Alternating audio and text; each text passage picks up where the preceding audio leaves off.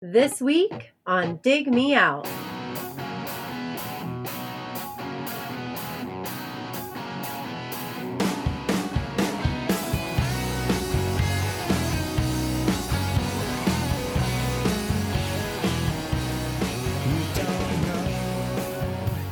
With your hosts, Jason Zia and Tim Minichi.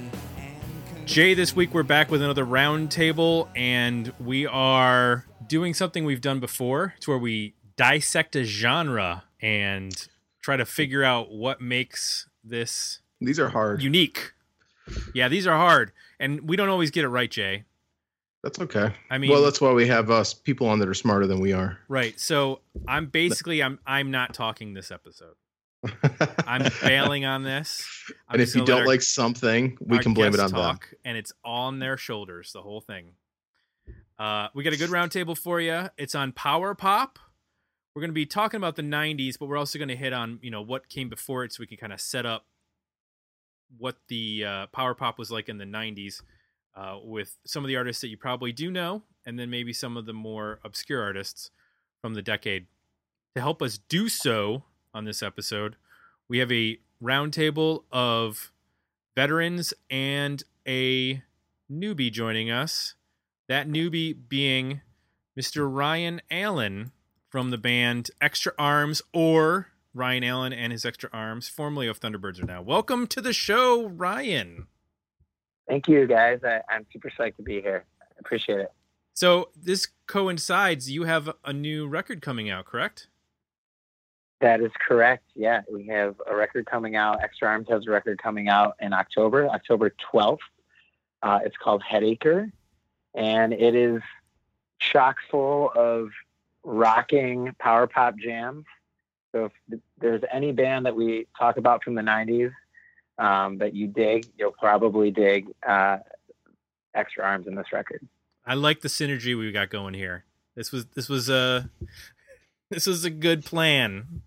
Uh, and how did it? How did it come together? Exactly. I don't even know. uh, and I just I listened. I checked out the tunes. They were uh, previewed over at Stereogum, and uh, Yep. people can go there. And then I assume you have a website where people can go to and and listen to such things.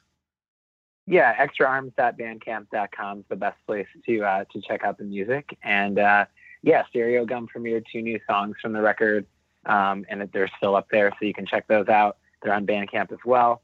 And yeah, um, we're super excited for the record to come out. So um, hope you guys like it. Excellent. Also joining us, you know these people, Eric Grubbs. Welcome hey guy. back. Hi. Glad, glad to be back. Always happy to be on with you guys. What are you up to right now? What's what's going on? Podcast, writing, uh, Uh, website. What kind of things going on? Uh, still working on the the sequel to my first book, Post. Uh, this one's going to be about the emo revival, emo DJ nights, and all the emo uh, uh, bands that have reunited in the past ten years. So working on that. Working on another book. I can't really say, but it's. Uh, I'm pretty stoked to be a part of it. Uh, and uh, let's put it this way: it's about a it's about a great pop punk band, and um, I'm just me and a couple of other writers are help helping birth it, uh, but we need to do some new interviews for it.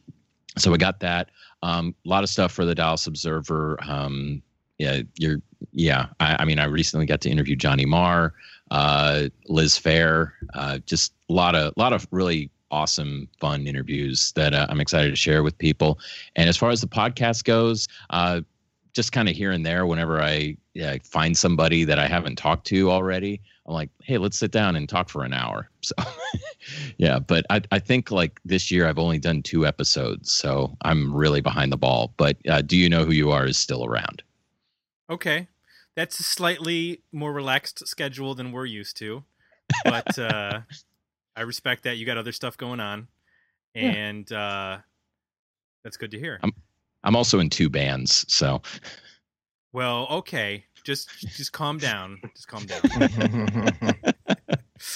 Dude, I'm in I'm in three bands. Okay, so I'm in four. I'm in I'm Two in no hard. bands, but I have four solo projects. I don't know how that works. Or the, you're in no bands and you have four side projects. Yeah, exactly. is it a side project or Mm. or is it a solo? Th- wrong episode. Oh, Wrong okay, episode. sorry, I'm gonna get yelled at again. Yep. And Super group. exactly. Joining us once again, you know him from the Rocket Fuel podcast, Mr. Jeff Takis. Welcome back, Jeff. Thanks, thanks. It's good to be here. What have you been up to lately? Anything to share? Well, I just got some guys together to start my sixth band, so we're um, going to be uh, on tour here next week. So I'm pretty stoked about that. Now, you know, things have been pretty quiet for me on the podcast front um, as of late, but uh, you never know. Something might be uh, something might be in the works. All right. Gentlemen, let's get into this. Let's talk about power pop. There are different and varying descriptions of what power pop is, so I would just like to go around this virtual room and sort of nail down just some basic descriptions of what are the elements of power pop when we talk about it, different than say pop rock or jangle pop. Those are other terms that are used. We, we want to focus on power pop. So, Jeff, I'm going to start with you. What what is one particular element that you think goes into a band when they're described as power pop? Um, I think the first element that comes to my mind is um, the guitars. Um, it would be, I would say, guitar driven music that is melodic yet powerful, hence power pop. And, um, but you know, generally, so it's like when you hear power pop songs, at least when I do, they're songs that you always wonder why they're not on the radio more. But then somehow during the song they usually let you know why they're not on the radio more because they're just not mainstream enough but again you'll always wonder why isn't this on the radio more more of this should be on commercial pop radio these days Right. Jay and I like to refer to it as the alternate universe problem. Like in an Yes. alternate universe, this would be a massive hit, and yet here it's not. right So, very true Eric, what is a defining characteristic of power pop to you? I would have to say that it's clearly influenced by the Beatles. I mean, before the Beatles, there was there was melodic music, of course, but as far as what the Beatles did, you know, they took stuff from Roy Orbison as well as Chuck Berry and and rhythm and blues. But the thing is, is that ever since then, anything that kind of resembles what the Beatles melodicism, that to me is a big factor about what is power pop and what isn't. So it has to have like a a 60s pop sensibility. Yeah, uh, for lack of a better word or better word, jangle. Okay. Interesting, because then you get into that thin line between power pop and jangle pop. Exactly. Okay. He's going there right now. Oh, he's already getting close. He's already that line is being dabbed with the toe. Ryan, what is a characteristic? Now you're you describe your band as being power pop. So what element is in there that gives you that confidence to say this is power pop? Yeah, I mean, I would I would agree with what everybody said. You know, the, it sort of is. It's a combination of melody and harmony, and you know that that guitar crunch that kind of makes it distinct. Um, the lyrics can be clever sometimes, sometimes maybe a little bit corny, um, but there's always this sort of desire to get your point across in a very like tight, compact package. I feel like two three minute songs. You know, nods to British invasion, uh, obviously, you know, the Beatles being the, the easiest comparison, but I feel like it's kind of revved up a little bit more. You know, it's it's not quite so energetic that it's punk, um, but there's because there's more of a focus on you know songcraft than just pure energy. But um, and, and I and I promised my wife that I would not use this analogy, but my brain tends to work in in, in analogies. So, you know, to me, power pop is it's kind of like a it's like a good green, grilled cheese sandwich where it's kind of got the the hard crunch on the outside and then it's sort of gooey in the middle and and if it's too cheesy then it's it's kind of ruined. Uh, but if it's that right amount of of crunch and and sort of soft gooiness in the middle because I feel like power pop always has sort of a heart in there you know? There's there's a whether it's melancholy or it's you know um, uh, a love song or whatever there's always kind of like a softness to it that's surrounded by that hard shell. Um, but uh, yeah, that's how I would describe it to like somebody who's never heard it. It's also super into uh, eating food. that is that's a good analogy. I don't think your your wife has any reason to quarrel with it because what you described there was also key conciseness. I don't think power pop songs can be seven minutes long. You can't go on an a, an epic journey in a in a power pop song. Yeah, there's not a lot of power pop odysseys Right. Um, one one exception to that, I would say, Okay. is the last song on the first uh, Raspberries record. I can remember. It starts off really slow, and then it like has this great like in the middle of it. it it's like seven minutes long, and it, but it closes the album, I believe. Um, that's one exception, but I agree with everything that y'all are saying. Well, that's a Yeah, that's a could- deep album they- track. So Yeah, They can they could get away with that in the 70s. right. Yeah. People Also- don't have the pa- patience for it anymore. no. Jay, how about you? Are there anything, any, any, you know, defining characteristics that you think are missing from what we've mentioned so far? Well, if you take the the pop songwriting format and you make sure that you've got the melody, I think the thing that distinguishes it on- once you have the, those elements is that it takes, to me, it takes the three core genres of rock and roll, jazz, ro- um, blues, and um, country, but it never goes too far in any one of those three directions. Like a good power pop song, you it won't be to the point of being country because then it gets into jangle pop and it won't be to the point where it's blues because then it gets into more rock and it won't be to the point where it's jazz because then it becomes kind of progressive so it's Hmm. to me it's always music that's like firmly in the middle of that but very much you know about a tight concise pop songwriting and melody Interesting. Yeah, and if it's too fast, it turns into punk. yep So yeah, it's a very like thin line to toe with all of that. Now, here's so here's a question: Do there have to be harmonies? personally i i see that as a hallmark when i hear that it makes me usually start to uh, d- identify a song as power pop at least to start with until i can get the rest of the feel for the song but as soon as i hear harmonies especially beatlesque harmonies to eric's point yeah i mean i, I suppose there's some that don't but to me if it does that's a definite check mark in the in the box Okay. Well, we we can get into that once we start talking about particular artists and and whatnot. We had some comments over Patreon. I want to bring up some of those comments because they do talk about some bands that we're going to get into. So uh, Roger, who just joined us, he said, "I never realized I was such a power pop fan until I started listening to the podcast. I never understood the term. I most often heard it applied to Cheap Trick, who I thought was just a classic rock band." I still don't know if I understand what makes the genre. Hopefully, we've helped define with a few characteristics there. But said, My favorite band is Everclear, a band that most people write off as second wave Nirvana ripoffs. However, a song like Santa Monica has a hook like nothing Cobain ever wrote. I don't know we could classify Everclear as power pop. I think they're more in the rock vein. Anybody want to Yeah. disagree with that?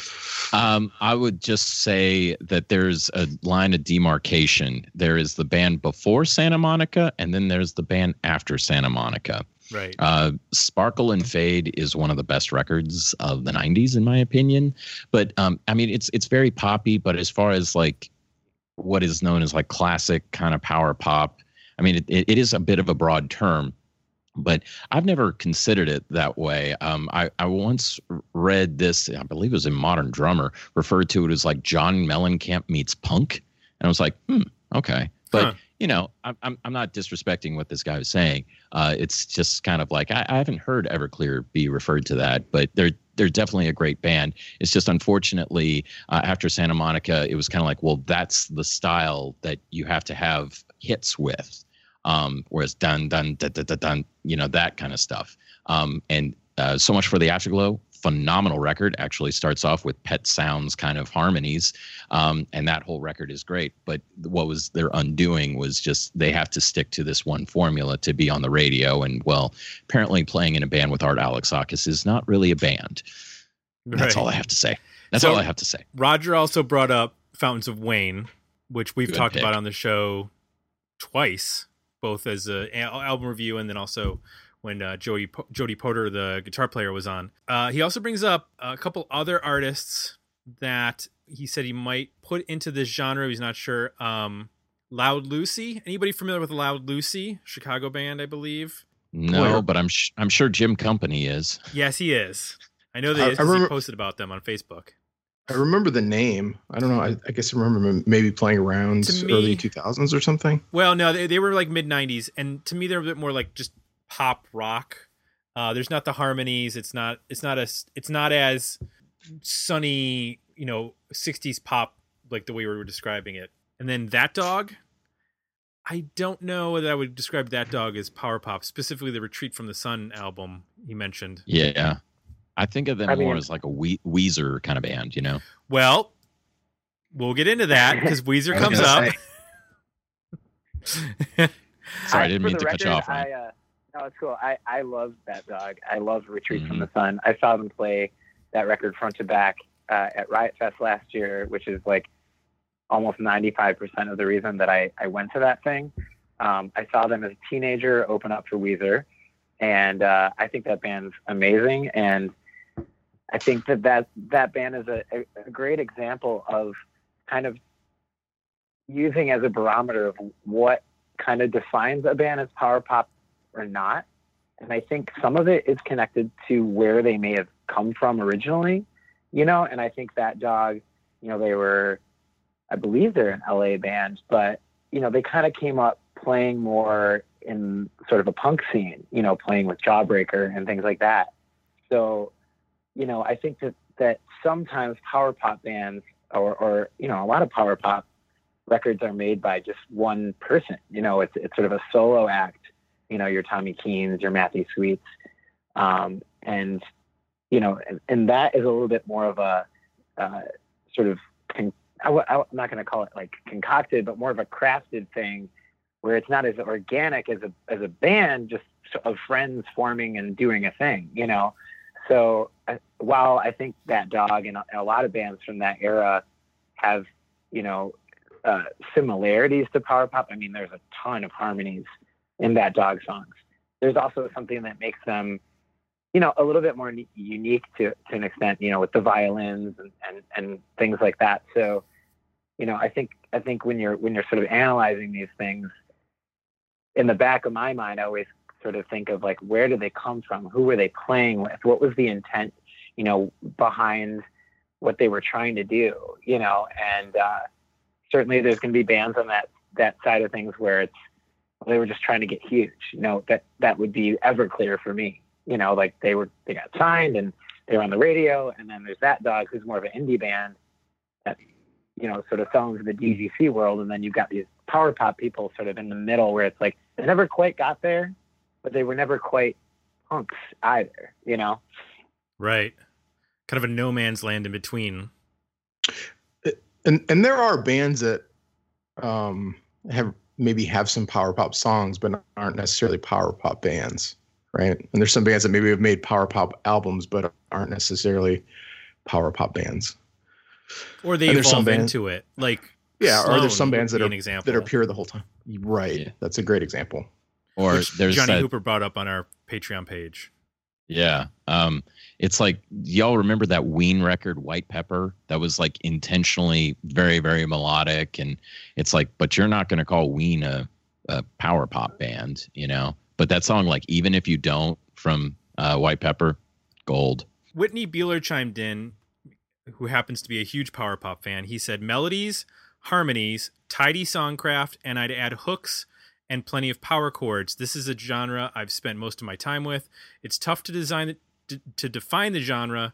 I tend to leave out jangle pop, which would be, in his uh, opinion, the bands like the Gin Blossoms, the La's, and Marshall Crenshaw. He also mentioned bands like the Smithereens, Cheap Trick, Teenage Fanclub put out lots of great power pop during the decade, but their greatness is scattered over multiple albums. So I want to get into this a little bit. Um, Cheap Trick, I think that in terms of 70s power pop, along with Big Star and the Raspberries, that's sort of where this all starts, I think. in terms of like a mainstream consciousness. Am I right? Especially with, or, or I guess you got to go back to Badfinger too, because that's like 1970. I was gonna say Badfinger because to me that's the bridge from the Beatles to those bands. Like they took the Paul McCartney thing and really push the boundaries of that kind of melodic approach into you know many songs and many albums. And then that to me that kind of bridged you into the 70s Big Star and Cheap Trick and that stuff. I would add in the Kinks as a band that helped build that bridge too. Yeah. Yeah, especially from the the really like well crafted songwriting standpoint and Right. the sort of raw energy. So do they? Are they? Do you describe them as power pop or as a an influence upon what would be power pop? I would personally say more the latter, where Yeah. they were an influence to the genre, but I don't know if I could. I would I would consider them a rock band. Um, yeah. Okay. that influenced the power pop genre. It's an really an interesting thing to think about. You know, the concept of like, well, like what was the first power pop band? Like, I it's like I can't, I don't really feel comfortable answering that because I don't, I don't think I can. I don't, I don't, I don't think it comes from the '60s. It probably comes from the '70s. Right. In my Yeah. opinion. Well, Yeah, to I be fair, too- oh, go ahead. sorry, I was, I was going to say, I think too the, you know, I mean, everything kind of starts with the Beatles, right? I mean, they're the first rock band, they're the first punk band, the first psychedelic band, the first boy band. I Right. mean, you can make a list, right? Yeah. And and and sort of, you know, a lot of power pop to me, kind of where it went is sort of indebted to like the DNA of the Beatles up until, you know, like Rubber Soul era Beatles, and then they started going off on their own trip and there was i think a group of bands that sort of latched on to what those early beatles records were doing and they sort of took it in their own direction. And, and so you had bands like badfinger. Obviously you know paul mccartney wrote some songs for bad badfinger early on. Uh, Mhm. and, and then that sort of goes into big star who is one of my favorite bands of all time you know the raspberries like we mentioned. But then i feel like the 80s are almost like not to not to skip over cheap trick because they they almost deserve their own you know we could talk about them the entire podcast probably but you know uh there's bands like the knack and and Pezband and the rubinoos and the toms and 20/20 and shoes and any trouble and all these bands that were sort of like you know in the 80s that that while they weren't overtly like crunchy and loud as as it became in the 90s i feel like those are the bands that sort of took hold of the genre and ran with it Yeah, and that was from what I was reading is considered sort of the second wave of power pop. The first wave being the originators, Badfinger, Raspberries, Cheap Trick, Big Star. And then when you get into the 80s, you get the bands you mentioned, the Knack, the Romantics are the ones that had big breakthrough singles.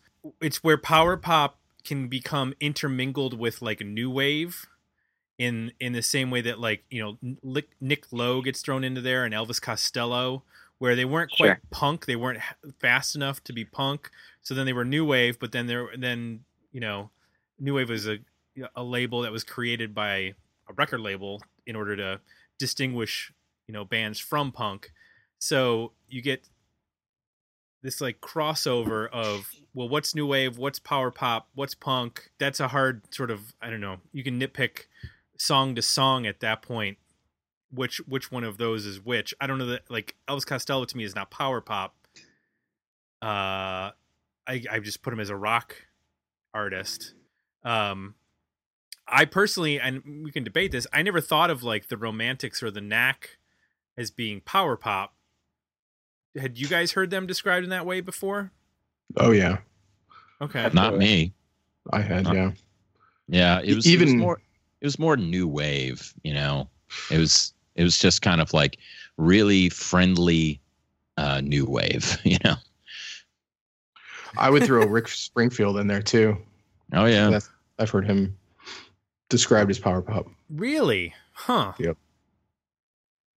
that's yeah i mean i've i've heard that too and i think that it i think that it i think it works you know i think that he he's a he's a phenomenal guitar player i don't know if you've ever seen him play guitar there's a pretty good documentary that came out about him a few years ago it's worth watching. But um, you know, the other thing that I think is kind of interesting too is, you know, after this first wave, whatever that might be, you know, there's also like a so you're talking about the new wave bands, right? And then there's this other sort of underground thing happening that might be a little bit more indebted to like REM and stuff like that, where you've got the dB's, you've got, you know, the mice, you've got like 80s Red Cross, XTC, maybe Let's Active, like bands who are into the Byrds and Black Flag and Who and REM and all these bands right that were sort of dis- disparate influences doing doing something kind of beneath that layer where the knack and uh, you know uh,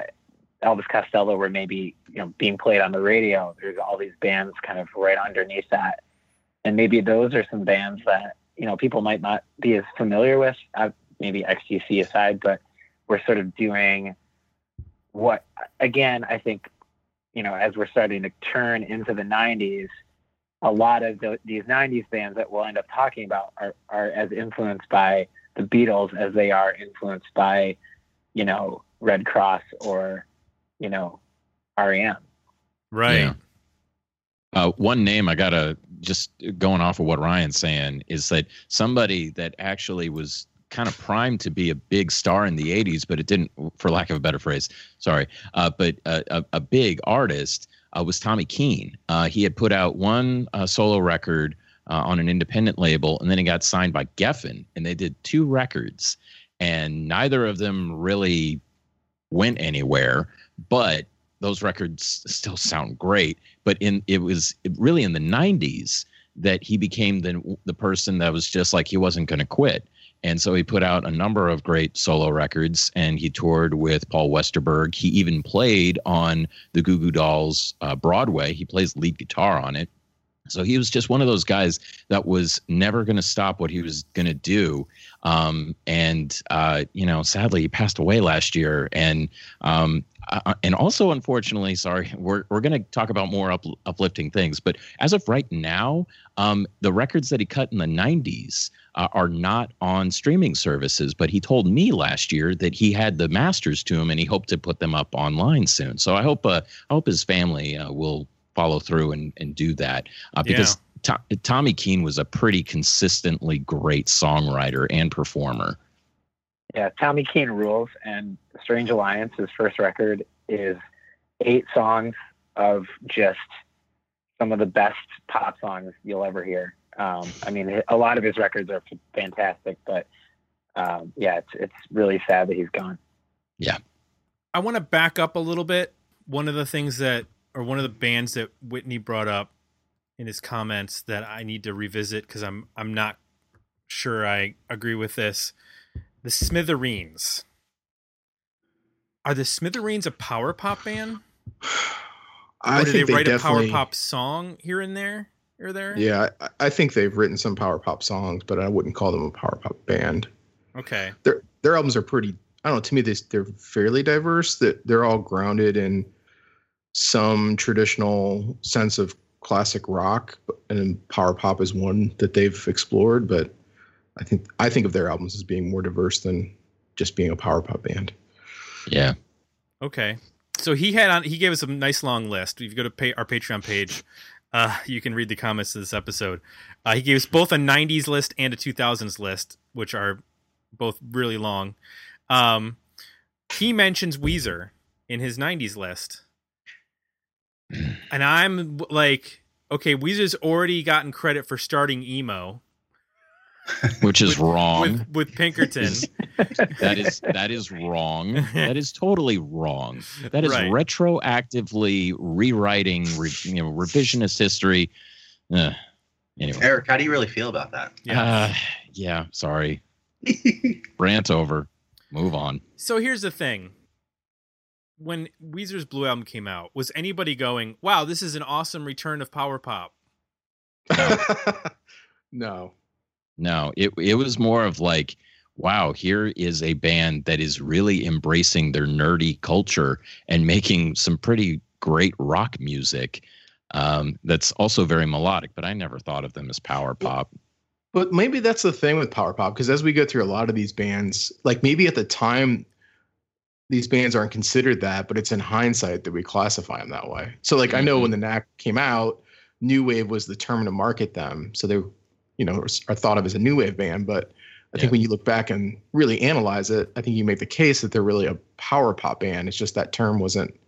It's like it's never been a term in popular cul- culture to market a band, a current band. You know what I mean? It's not like the Yeah. term grunge or, you know, nu metal or these terms that are come out when the bands are hot and it's used as a marketing tool. It's kind of like in hindsight, you realize like, oh shit, they were a power pop band.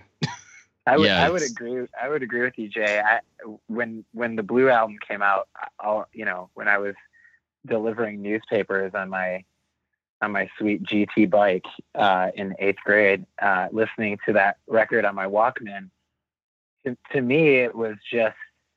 I- I mean, it it opened up the skies for me. I was just like, finally, a band made for me.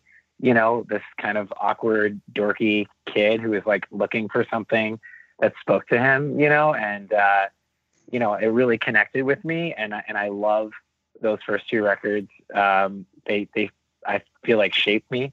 Uh, I'm, I'm I would say I'm a bigger uh, fan of Pinkerton than I am the Blue album. All said and done, but I think Jay made a really great point. Is kind of you know, as I matured and learned about more music, which you know, in 1990, what was that four when that Yeah. record came out? Yeah. Yes. um, I didn't know, you know, who Big Star was. You know, I didn't know who. I mean, I heard the Cars, you know, but like, I had no idea about half of these bands that I today would tell you are some of my favorite bands. You know, so in retrospect, kind of hearing all of that music and like letting it sort of, you know, uh, form this definition of what something might be at the time, I wouldn't have been able to tell you that. But, you know, in 2018, as a 38 year old man who's heard a ton of music in his life, I would say Weezer is a maybe the most power uh, popular power pop band ever. You know, uh, in a way. I mean, you could you could make that argument if you wanted to. at least. Yeah.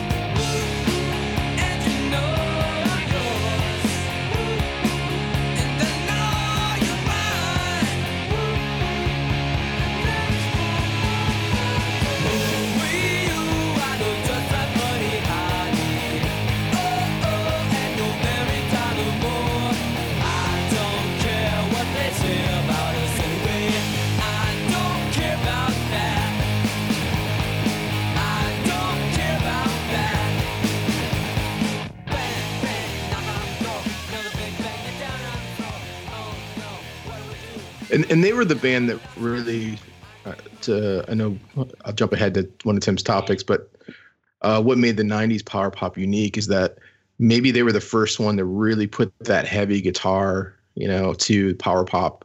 Another band I was thinking of, Tim, was Lustre. You know, one of our early reviews where it's super well crafted pop songs, but the guitars are like metal guitars. You know, I mean, they're, in terms of the amount of distortion and how heavy they are.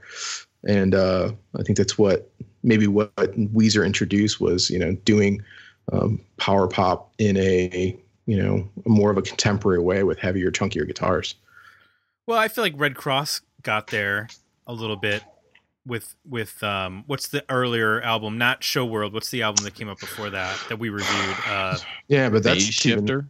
Phase Yeah, Shifter. I feel like That's Phase not till Shifter. '97. No, Phaseshifter's earlier. Yeah, that Show was World's 94, I 97. think. Yeah. Yeah. Fa- Phaseshifter is the one that has a heavier guitar sound. Speaking of heavier guitar sound, so here's a, a question. This is a, a band that I I feel like has just been completely lost to, to the sands of time, so to speak.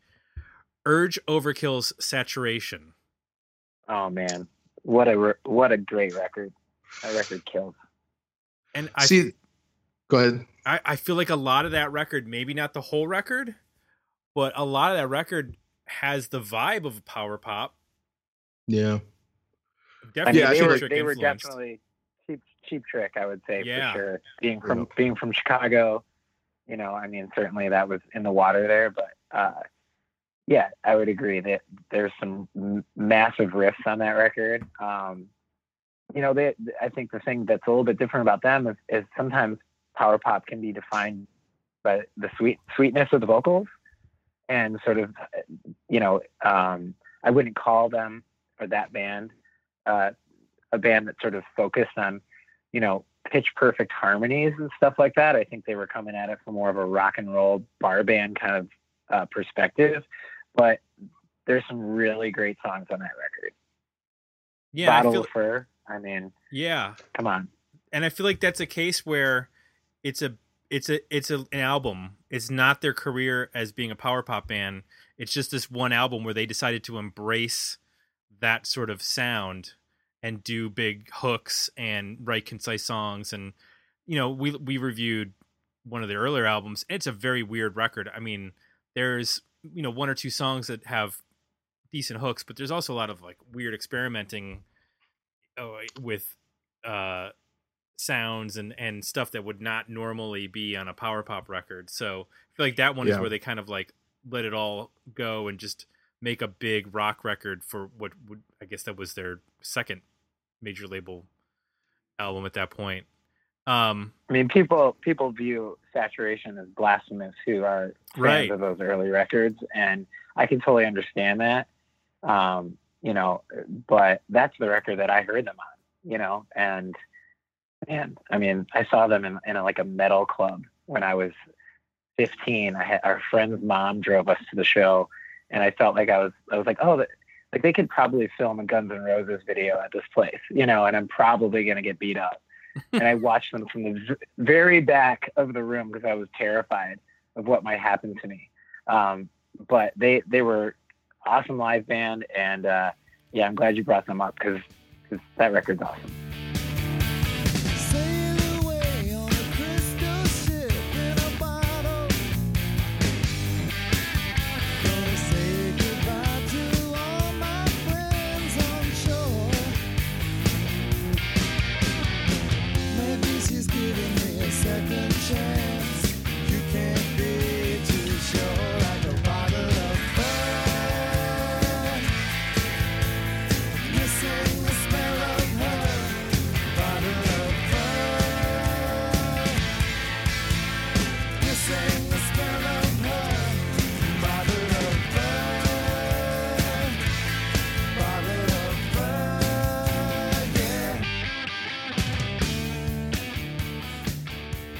Jay, you mentioned when we were talking about defining characteristics that one of the things that matters is not dipping too far into any particular genre, like sort of maintaining a distance from everything, and that's what makes power pop unique. So, a band that I want to mention from the 90s that I feel like at times can cross over into maybe a different genre is Jellyfish. Um, Mhm. They can get kind of progressive Yeah. in their in their sounds. Um, I mean, obviously they've got some super hooky, you know, singles and album tracks, but um, they're a band based on the musicianship of the multiple members who are all you know super talented. That they can come up with some really complex stuff musically. So, can a band like Jellyfish, which is considered a you know power pop icon, when they get into the album tracks, can they start to get a little bit, I guess, experimental or you know, sort of lean towards one of those genres, even if it's not you know what defines the sound for the whole record? Well, to me, they're they're doing what those early bands did. You know, like what the Beatles were. They were a lot of different things, but they had this sensibility at the heart of everything they were doing. So they could be very experimental or progressive or weird, but it all held together. So Right. I don't know. I think Bellybutton is is is pretty consistent in terms of being a power pop record, but Spilt Milk is not. To me, it's too progressive. Um, uh, just in my opinion. But they've definitely written some great power pop songs. Right. Oh yeah, absolutely. It's just you this is where that tricky part comes in, where you know a band can maybe write some power pop songs, but you know, if you were to write an album that has like one song from each genre, uh, which maybe Ween does occasionally, you know, then it then it'd be a little harder to nail them down and and um Well- sort of define the band. Well, you know what's weird though is that before I prepared for this episode, I probably would have said just straight up, yeah, Jellyfish is a power pop band, and I would have said the same thing about uh, the Grays. But now that I've analyzed it and thought about it, they're to me they're not pure in that sense. They're a little bit more diverse. both of those bands. Impure. I feel like uh, I feel like jellyfish is in sort of a class of their own. You know, I mean, I don't know if uh, Queen covering Disney music is a, is a genre, but if it, if it was, then that would be jellyfish to me.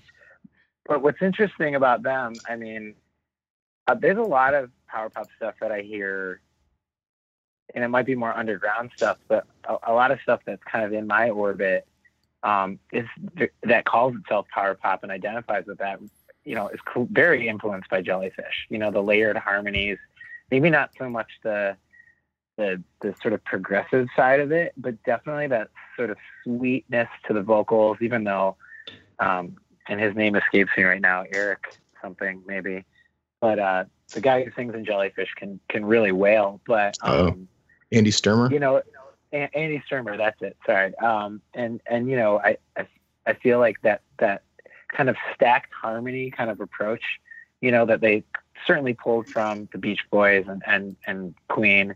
Um, I hear it a lot, you know, and I feel like that's an interesting thing to think about too. Is kind of like what did some of these bands end up influencing later, you know? But I don't know. Spilled Milk is a killer record, so. It seems like there's it, it- the '90s are, are considered the third wave of power pop in terms of making a, a an impact, and it seems like there's like a a split. You have the successful breakthroughs of say Matthew Sweet, who was on the radio basically the entire decade, starting with Girlfriend, and then Mhm. all you know, all, all the records were MTV and and radio friendly uh, in the 90s. And then, um, you know, we debated now whether Weezer was or not at the time. You know, you also had a band like um, the Posies in 93 with Frosting on the Beater. Um, Mhm. Maybe not as big in terms of, you know, success with Matthew Sweet, but did manage to get some, you know, video airplay on MTV and, and got some airplay on college radio and whatnot. And, you know, we're on a major label. Fountains of Wayne, that was a band. Although their, their biggest single managed to chart in the, I guess, 2000s.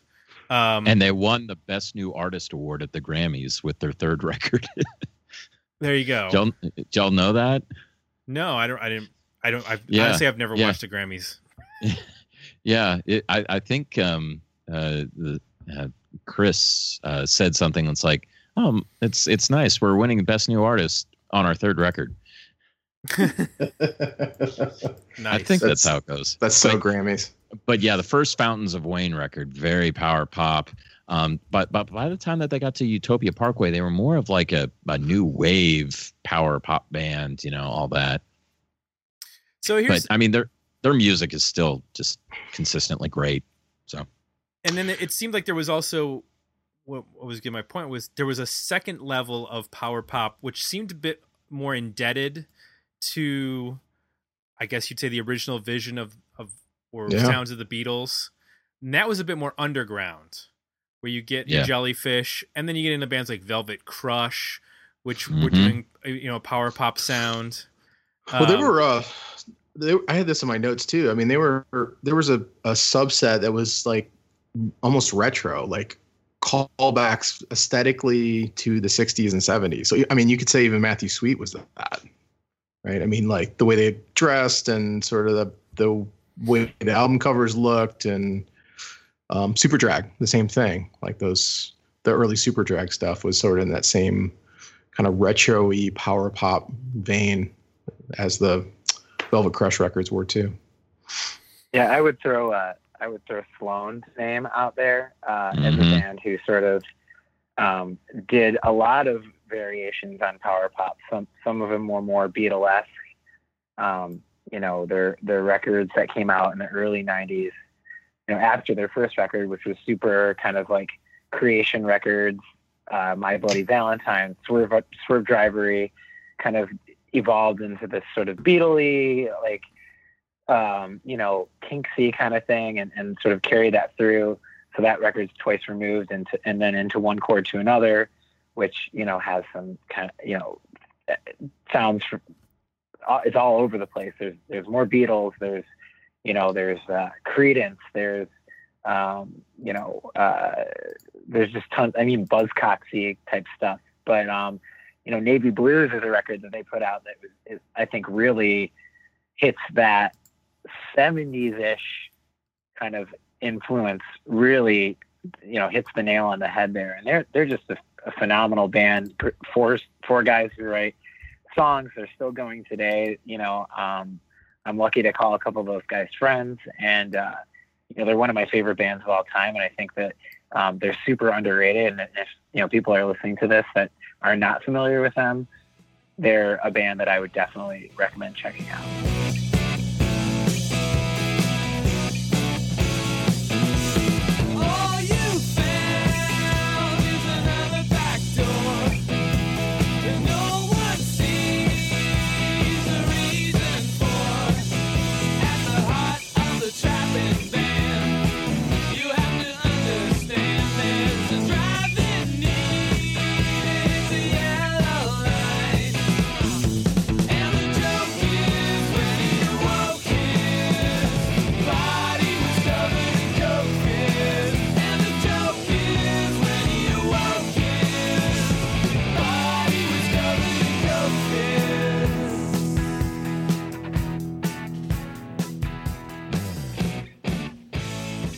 Sloan's consistently great from the beginning, and um, can can give you all a little heads up because I recently interviewed Jay Ferguson.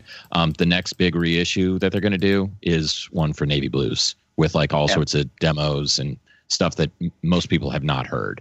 So, yeah, I mean, uh, Sloan. I mean, I'm getting a little ahead of myself because I wanted to talk about you know was power pop a uniquely American phenomenon? Well, you have Sloan, and then you Right. have Teenage Fan you have Sloan from Canada, then you have Teenage Fanclub from uh, Scotland. Am Well, I and right? and Badfinger is from Wales. right. So, but it does seem like the dominant country in terms of putting out power pop bands and albums and singles and songs does seem to be the United States. Yeah. And I wonder if that is sort of a reaction to in the UK Jay and I've discussed this before.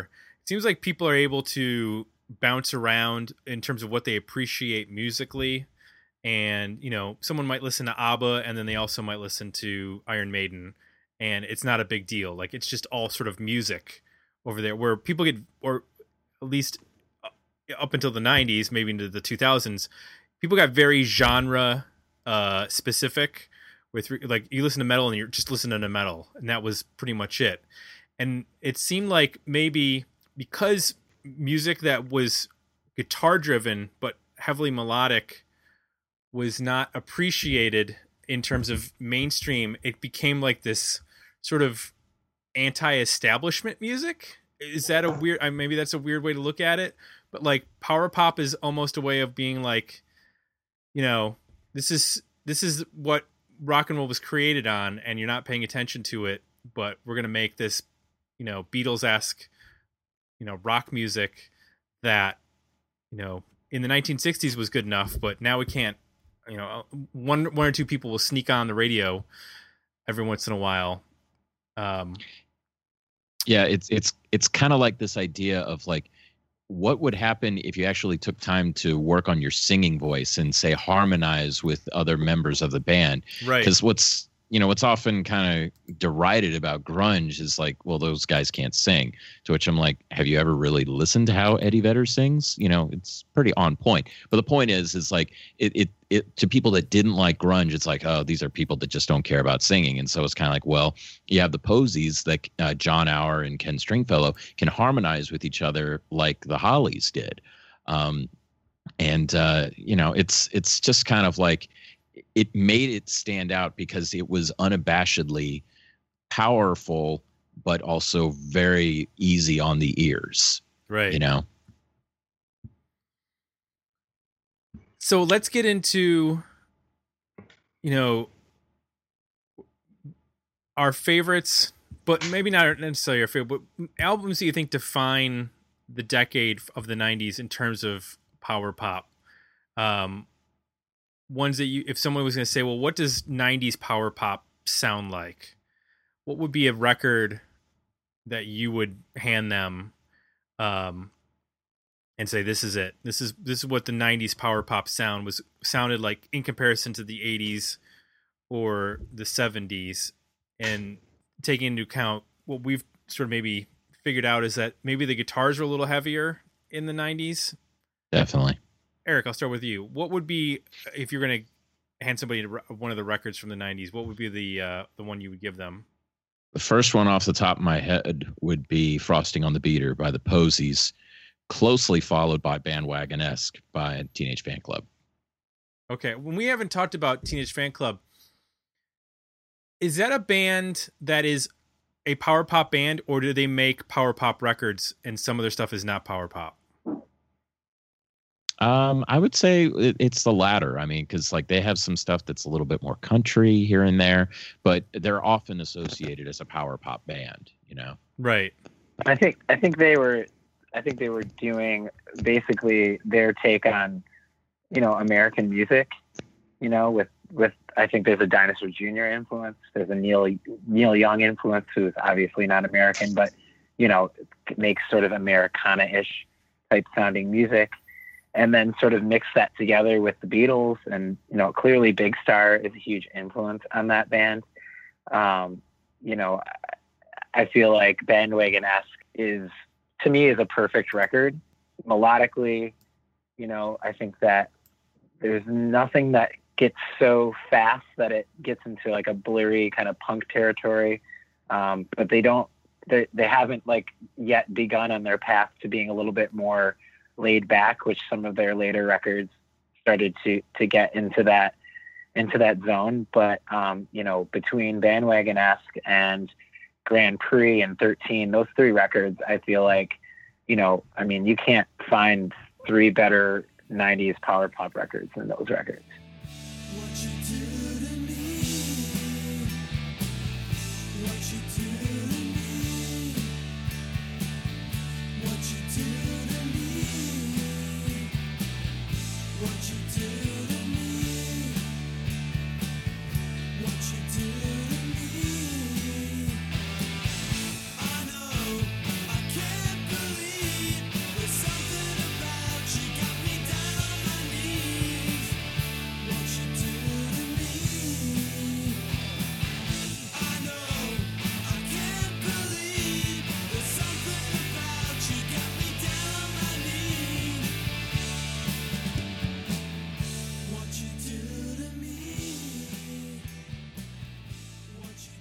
Ryan, so is are is that your pick then? If you're going to be picking a record to hand to somebody, or is it another one?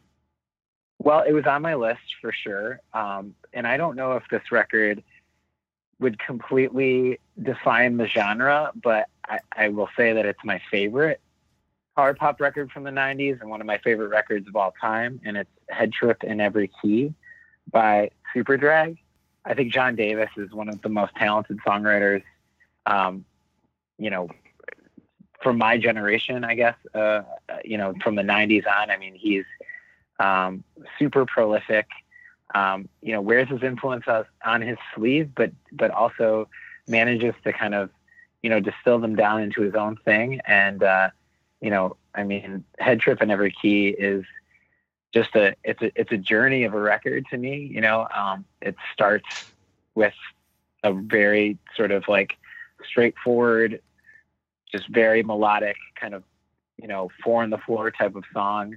Uh, and then kind of picks up from there, but then goes into different directions with, you know, there's there's kind of heavier rock stuff on it, um, like "Do the Vampire," for example, which you know should have been a hit back then and, and wasn't. Um, but then there's songs kind of later in the record that are a little bit more melancholy and sort of experimental. But every song is um, super well written, and it's just it's a great record. It it I, I still listen to it, you know, monthly probably, and I still get lost in it. So so that'd be my pick. Jeff, what about you? You're picking a record for somebody. What are you going to hand to them? So I loved all of the records that were said to answer this question. But if I had to pick one record to give to somebody that boils down 1990s power pop into one record, take it or leave it, love it or not, is Matthew Sweet's 100% Fun. Yes. Like I think I I mean like again like I love I love the Posies, I love Superdrag, both great, you know, bands. I just think when I think personally of 90s power pop, I think of Matthew Sweet and I think of that record. And I think if you were trying to introduce somebody to that decade of the genre, you could give that to them as the litmus test to see if they want to keep digging, haha, or not. Um, and then, you know, go from there. The crazy part about Matthew Sweet, I went down a little Matthew Sweet hole this week preparing, is that when you listen to some of the songs, you know, you you're used to big harmonies when it comes to power pop stuff, but there are some songs where he kind of strips it back on the vocal department and maybe he just doubles himself and that's about it, but they're not like overly harmonized on like he and especially he did that on the in reverse record.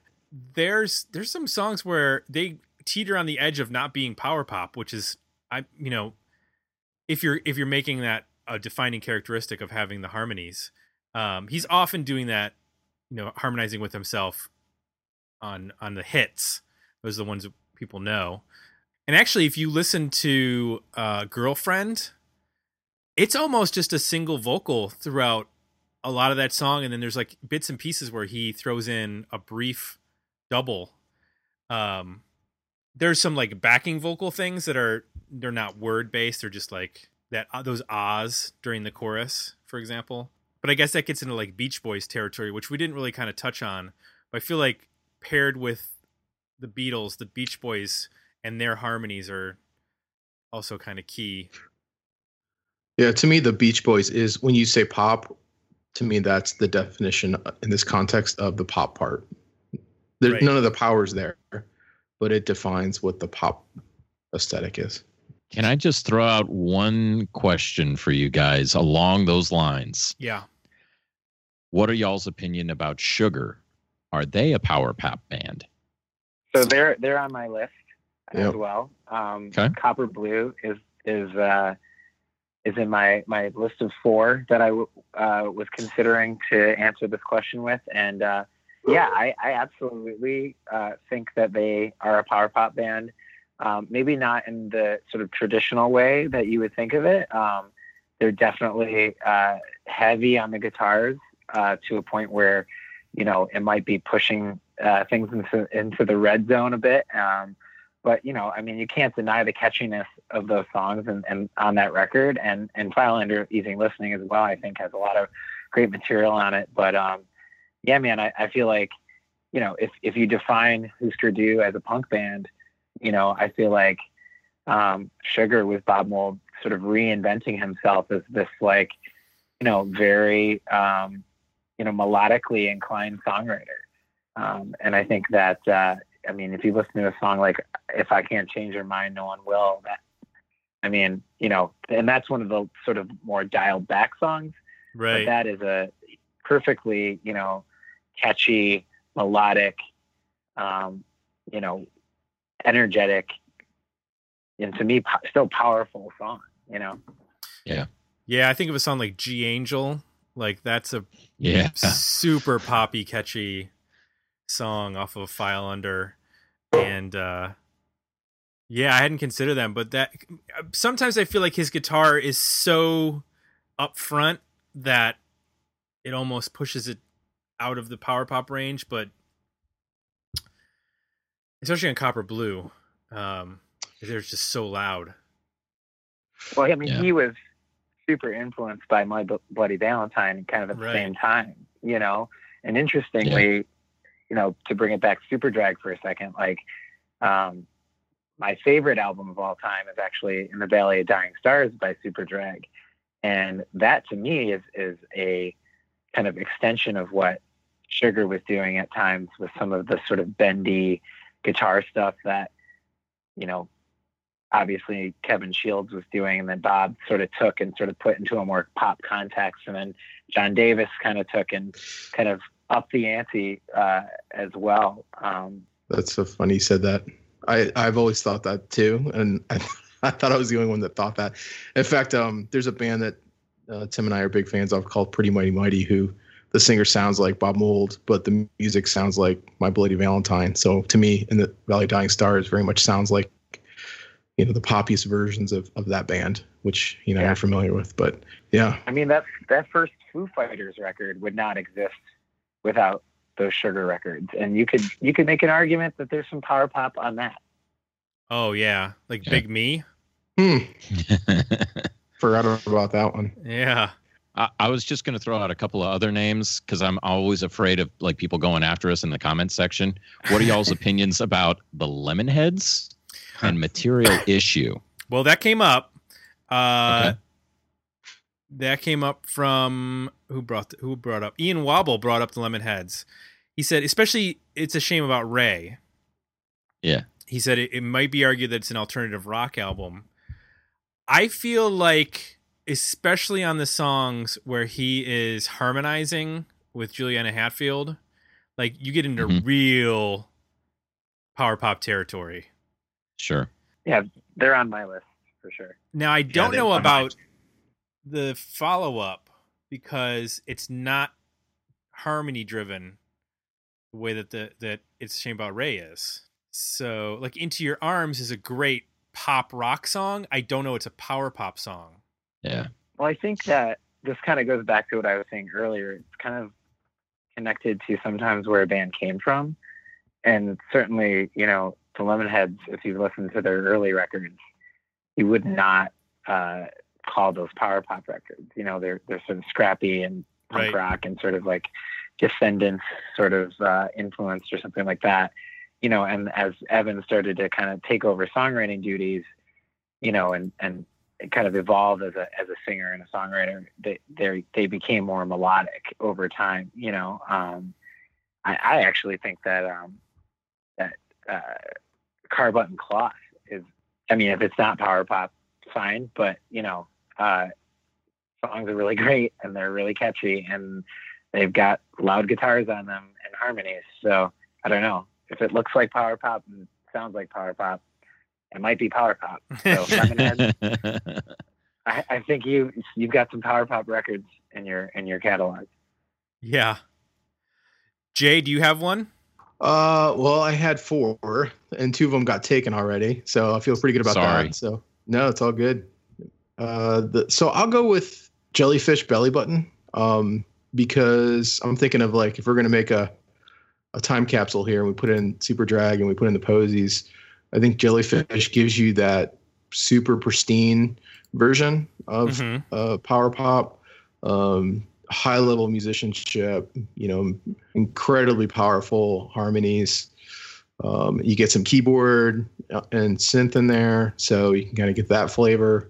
You know, it's it's got some variety from an album standpoint. Right. So I'll go with that. The other one I had that nobody else mentioned was Redd Kross Phaseshifter, um, just because that gets you the you know that band um, was a power pop band in the 80s, and this sounds like Third Eye, which is a straight up power pop record, more on the pop side, but it brings in this gnarly, loud guitar and kind of you know grunge punk influenced looseness to it where you definitely get the feeling of the 90s so you get that you know at the heart it's it's power pop in its purest sense and then you've got this you know 90s aesthetic on top of it that just is heavy as hell so those are those are the two i had All right. Well, You guys have taken them all. Thanks. and we've reached the hour mark. So this is a good place for us to put a bow and let the conversation continue in our comment section, as Eric mentioned. Uh, I think we did a good job of sort of finding the the key elements of what makes power pop, and then also what made power pop a little bit different in the '90s. So I think from that standpoint, we did a good job. I need to thank folks over at our Patreon page who I didn't mention. I, that includes uh, Keith Badge and Jim Lazowski who weighed in with comments, and um, all the folks over at Facebook as well. Everybody who's joined us now, thank you for uh, Ryan and Eric and Jeff. Thanks, guys, for coming on and spending your Sunday night with me and Jay talking about Power Pop. This this is pretty nerdy. Not gonna lie, what we just did. This is this is the thing, the kind of thing that my wife is like. You're such a nerd, and I'm like, I'm not a nerd. Lots of people like '90s music.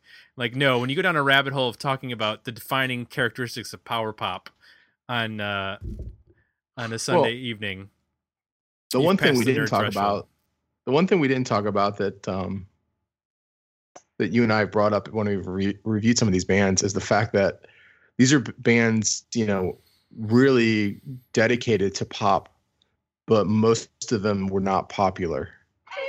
Right. There's an irony in that. In that, I mean, oh other than yes, a, a couple like you know Weezer, that you know we're still arguing whether or not they're really power pop, but the vast majority of them were explicitly never popular, which is It- yep. it's like in a, in a weird in a weird way you know alt country was more traditional country than what was considered country to a mass audience in the 90s Mhm. um you know because like uh you know if, i mean well it was it was kind of the unfortunate thing that happened with big star in the 70s if they were around in the 60s they would have been huge right. but uh, um, you know those those three records have held up really well. I'm still the biggest fan of that first record because Chris Bell's on it. Um, and then by the time that you get to Third Sister Lovers or Sisters Lovers, and it's like, is this a power pop record? Well, you have Thank You Friends and Jesus Christ, but then you have a song like Holocaust. Yep, and kangaroo. Yeah, exactly. Yeah. Yeah. So But I let's. think the thing the thing that's uh, interesting, you know, kind of based on what you guys said earlier, is I think not to be offensive to anyone, but you know, power pop has always been kind of like music by nerds for nerds. So this was appropriately nerdy, I think, and, and, and, the, in the best possible way. And I'm glad to be a power pop nerd. So that's that's number one. It, it's it's music for underdogs, you know. But the thing that's really funny to me about it at the same time is like there have been songs that have been massively popular that are power pop songs. You know, I mean, Skater Boy by Avril Lavigne is a power pop song. Mm. Since You've Been Gone by Kelly Clarkson Yep. is a power pop song. I mean, so, you know, in, in a weird way, even though it never has kind of cracked through and, and has never kind of, you know, with a few exceptions aside, been, um, you know, kind of regarded by the mainstream as, a, as even a genre. You know, Yeah. the influence of of these people making it in the 70s, 60s, and 70s, and 80s, and 90s. You know, it still kind of is there um, on a ma- ma- mass level, and uh, it's it's kind of kind of cool to hear a little bit of a palm muted guitar and some harmonies um, make its way uh, up the charts every once in a while. You know, and I don't think that would happen without you know some of the bands that we talked about today. Yeah, lest we forget that the Rubinoos uh, uh, successfully sued Avril Lavigne because of her "I Want to Be Your Girlfriend" sounded a lot like "I Want to Be Your Boyfriend." Very true. Good one. hey, let's since we're talking about Avril Lavigne, let's do some bonus content. We'll talk about the 2000s and today uh, for a little bit over in our Patreon bonus content section. You can join us at patreon.com forward slash dig me out for just a buck a month. And you can also leave us positive feedback over at iTunes for Ryan, Eric, and Jeff. I'm Tim and my co-host Jay. That was awkward the way I said that. That was that didn't come out the way I wanted it to. Whatever. We'll leave it in. We'll be back next week with another episode of Dig Me Out. Thanks for listening.